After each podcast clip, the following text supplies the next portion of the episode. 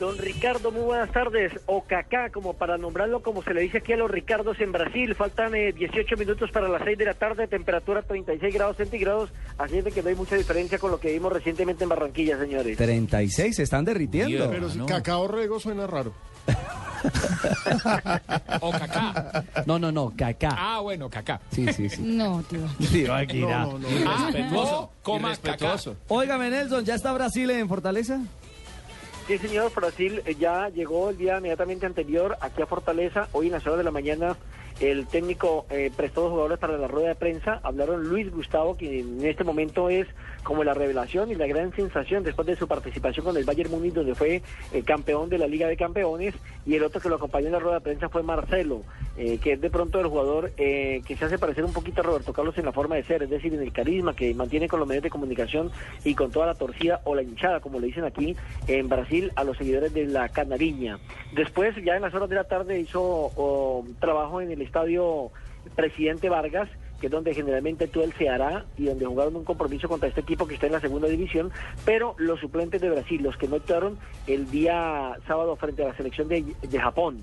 Los titulares se dedicaron solamente a descansar, a hacer trabajo de recuperación eh, activa, trabajo muscular, y estuvieron apartados a un lado de la cancha. Eso sí, cada vez que Brasil viaja a cualquier ciudad, es un montón de periodistas, más o menos cuatrocientos medios, entre prensa, radio, televisión e internet, los que siguen al equipo de Filipao. Y aquí la hinchada totalmente enloquecida, obviamente con Neymar, quien es la máxima referencia en este momento, el hombre para mostrar a nivel internacional por parte del equipo brasileño. Y otro que no se queda atrás, evidentemente, es Óscar, a quien conocimos en el Mundial del dos mil once eh, con la selección de Brasil, que se coronó campeona precisamente en Bogotá jugando frente a Portugal, y quien tuvo la oportunidad de marcar tres goles. Pues por lo menos en la estadística aparece como el primer jugador en un Campeonato Mundial en convertir tres goles en una final. Habló, por supuesto, del rival de turno, de la selección mexicana.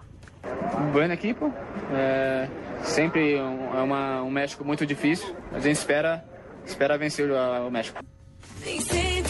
Y Marcelo también, por supuesto, hace referencia a lo que va a ser el compromiso frente a el conjunto eh, mexicano. Bueno, decía Óscar que el compromiso va a ser difícil, que esperan ganar finalmente, eh, ya que no escucha a Marina ahí haciéndome la segunda. Escuchemos primero eh, entonces en, a Marcelo. Pues un gran, una gran selección, tenemos mucho respeto a ellos y nada, esperamos ganar el partido. Bueno, eso sí no necesita traducción. Ahí no necesito segunda. Se habla, se habla. Sí, sí, ahí nos necesitamos. Bueno, también había dicho Óscar eh, que estaba maravillado con el fútbol de Colombia, que a pesar de que él actúa en el Chelsea de Inglaterra, le hace un seguimiento específico a lo que son las eliminatorias, y dice que Colombia tiene dos individualidades muy importantes, como el caso de Falcao García y de James Rodríguez, como le dice él a James Rodríguez, a quien tuvo la oportunidad precisamente de ver en el torneo sudamericano sub veinte que se realizó, como decíamos anteriormente, en territorio colombiano. Y dice que si Colombia clasifica, va a ser uno de los rivales más complicados para poder enfrentar el próximo año en el Campeonato Mundial de Brasil dos mil catorce. La selección de México sí. llega a esta hora, está aterrizando aquí en territorio brasileño, concretamente en Fortaleza, que es una ciudad que queda al nordeste de Brasil, tiene dos millones seiscientos mil habitantes, y atención, Barbarita, aquí este bueno, tienen el cuarto lugar en cuanto a relaciones eh, homosexuales, después de lo que es Sao Paulo, Brasilia, El Salvador y en Recife, en, en Fortaleza, donde nos encontramos en este momento. Eh, también acabamos de llegar del estadio donde se va a jugar el compromiso el próximo miércoles. Está todavía en refacción, hay una parte que no está construida, sobre todo por la parte de afuera, todavía no le han colocado eh, unos vidrios polarizados que van alrededor de este escenario deportivo, incluso está cerrado con algunas vallas y no es fácil el acceso a este escenario deportivo donde el próximo miércoles eh, Brasil estará enfrentando a México en un partido que ha tenido un morbo especial, teniendo en cuenta que el año pasado en los Juegos Olímpicos de Londres dos mil doce perdió Brasil la medalla olímpica frente a los mexicanos dos por cero. Entonces ellos se han considerado que, aunque es un evento totalmente diferente, pero lo ven como una revancha frente a los mexicanos, a los cuales se han enfrentado en tres oportunidades, y mire que en una de ellas también perdieron la Copa Confederaciones y solamente han ganado un partido y han perdido dos frente al equipo azteca. Nelson. Señor. Me imagino que algún chismecito tiene que tener usted por ahí. Sí. Por supuesto. Chisme, chisme, chisme, chisme. ¿Quién habla ahí? Fabio. ¿Quién? Fabio Poveda. Ah, hola, Fabito, un abrazo en Barranquilla, no le, no le copiaba bien. Eh, es que las comunicaciones aquí son muy, muy complicadas. Eh, mire, imagino, eh, de sí. Lo que me impresiona, por lo menos, Brasilia es la ciudad más moderna, es espectacular el golpe de vista que uno tiene eh, cuando llega precisamente al, al estadio. Muy bonita la ciudad, pero tiene un problema de comunicación terrible. Aquí no funcionan los celulares, por lo menos para los extranjeros. Si usted quiere comprar un celular, tiene que tener eh, residencia brasileña, tiene que tener cédula brasileña. Si no, eh, le venden cualquier flecha, pero no le permite a usted sacar ni entrarle llamadas telefónicas. Muy complicado el tema de comunicaciones, uh-huh. y eso a la postre para el Campeonato Mundial va a ser una de las principales dificultades que presenta. Claro. Lo segundo, el tema de movilidad en ciudades como Sao Paulo, como Río de Janeiro, incluso aquí en Fortaleza, es bastante, bastante complicado. Eso sí, hay buena señalización. Eh, Fortaleza tiene un tres, cuatro carriles, pero muy bien mantenidos, con muy buena señalización, lo que le da a usted la posibilidad de ubicarse rápidamente en la zona, rápidamente en el sector.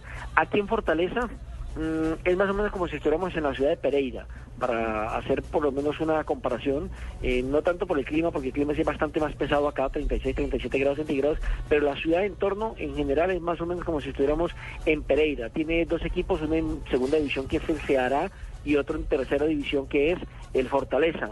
Eh, son los dos equipos más representativos de esta zona y tiene dos estadios, el nuevo, donde se va a jugar el próximo miércoles frente a la Selección de México, y donde entrenó el Brasil, que es en el Estadio Presidente Vargas. Es un estadio que no tiene nada que envidiarle a los de Colombia. Eh, hablo del viejo, del, del, del Presidente Vargas. Y aquí las vías de acceso son un poco complicadas para atravesar la ciudad. Incluso la vía que conduce del aeropuerto directamente al Estadio Castelao Eh, está en refacción, apenas la están pavimentando, entonces eh, eso me hace acordar un poquito la época de Bogotá, de la veintiséis, cuando el Campeonato Mundial y cuando los señores de la costa, pues solo nostalgia, sabemos, pues dejaron la ciudad un poco destruida. Solo nostalgias, sí, con los nules. Bueno, señor Asensio, pues gracias por su reporte y, y no se vaya a derretir, hombre.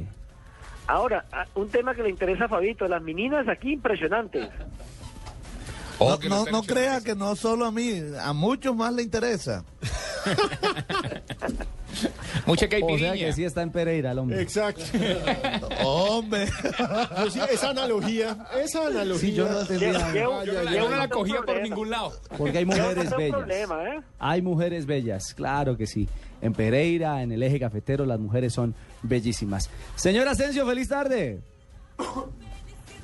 Buenas noches. Buenas noches, gracias, pajarito. Bueno, obrigado. Aquí es buena tarde. Obrigado. Oiga, Marina, ¿Fortaleza sí se parece a Pereira? ¿Usted primero conoce Pereira? Eso le iba a decir. Sí, sí, sí, yo conozco Pereira. ¿Sí? Para mí, no me parece que Fortaleza se parezca a Pereira. Ahora... comido chunchullita en Pereira, mija? Ahora, las mujeres, a ese lado masculino de ustedes se pueden no, decir que se parece. Ahí sí, pues no puedo opinar yo mucho en ese, en ese aspecto. Uh-huh. Bueno, ¿cuál es más bonita, Pereira o Fortaleza? No, pues le pregunta a Marina, va a decir que pues, Fortaleza. No, no, no, no, no, no. Pues ah. yo, yo no he ido a Fortaleza en un buen rato, hace como cinco años que yo fui la última vez. Yo creo, yo pondría Pereira en la lista de mi favorita de ah, Pereira y Fortaleza. Bueno. Pereira es linda, es una mm, ciudad bien sí, desarrollada. Sí, me gustó mucho Pereira. Con industria, con buen comercio y con Se gente pasa bueno. pujante, gente bella. Linda gente. Sí, absolutamente. ¿Cierto? Es cierto. La Han linda recalcado Pereira. Mucho de la linda gente. La o sea, perla es verdad, de pero sí es verdad. Ah, sí, un bien. Saludo a la gente el, que nos... Lástima que no tenga equipo en... en primera división con ese buen escenario que tiene. Sí, hombre, fue un estadio Plastic. Bellísimo. El clima de la selección brasileña esta mañana que Luis Felipe Escolari dio mañana libre para los jugadores, estaba Dani Alves en una hamaca, relajado en la playa, y apareció una foto en las redes sociales de Neymar cortándose el pelo de Lucas. Neymar ¿Cómo así, cómo le está así? Cortando Neymar, el pelo a Lucas. Exactamente. No, pues si no sabe con el pelo de él, ¿qué vas a ver con uno ajeno? Neymar de peluquero. Ah, Neymar sí. de peluquero, exactamente. Correcto. Así, a, a este punto llegamos. ¿Y quién le pone la cabeza a Neymar para que lo peluquee? Lucas.